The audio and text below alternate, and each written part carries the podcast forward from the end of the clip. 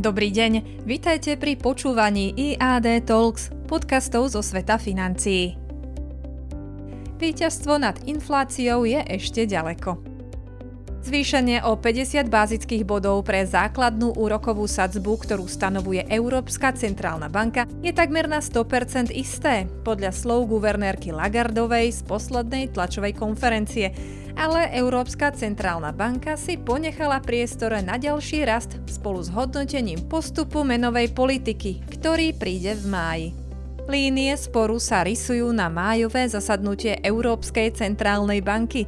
Jastraby by pravdepodobne radi videli ďalšie zvýšenie o 50 bázických bodov a naopak holubice v Európskej centrálnej banke by radi videli rast úrokov len o 25 bázických bodov. Tento boj medzi jastrabmi a holubicami ilustruje aj komentár Izabel Šnabelovej, členky výkonnej rady ECB, ktorá hovorí, Investori a účastníci trhu predpokladajú, že inflácia veľmi rýchlo klesne na 2%.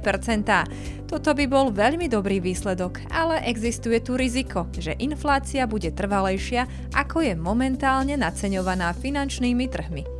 Zatiaľ, čo celková inflácia v eurozóne spolu s nákladmi na energie klesla rýchlejšie, ako sa čakalo, jadrová inflácia, ktorá je očistená od cien energií a potravín, sa stále drží na rekordných maximách. Široký proces dezinflácie sa ešte ani nezačal. Rast miest je taktiež problémom z pohľadu Európskej centrálnej banky. Šnabelová citovala predpovede, že mzdy sa v nadchádzajúcich rokoch zvýšia až o 5%, čo je príliš veľa v porovnaní s dvojpercentným inflačným cieľom Európskej centrálnej banky. Vzhľadom na dlhšie trvanie mzdových zmluv v porovnaní s USA a centralizovanejší proces vyjednávania by sa dalo očakávať, že rast miest v eurozóne bude vytrvalejší. Druhým dôležitým faktorom sú zisky spoločností.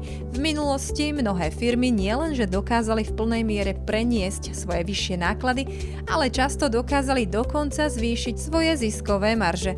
Musíme teda sledovať aj vývoj ziskov a napokon tvorba cien aj miest závisí od inflačných očakávaní.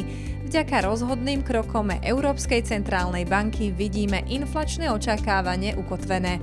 Inflačný vývoj teda zostane vysoko volatilný a bude vykazovať známky relatívne vysokej persistencie, najmä v tzv. jadrovej zložke, teda ceny tovaru a služieb bez zahrnutia volatilných cien energií alebo potravín.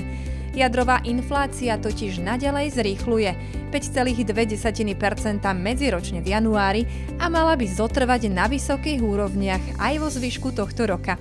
Práve pomalé odznievanie jadrových tlakov predstavuje hlavné riziko v smere dlhotrvajúcich inflačných tlakov v eurozóne. Tohto týždňový komentár pre vás pripravil Robert Bučič, portfólio manažér IAD Investments. Ďakujeme vám za počúvanie.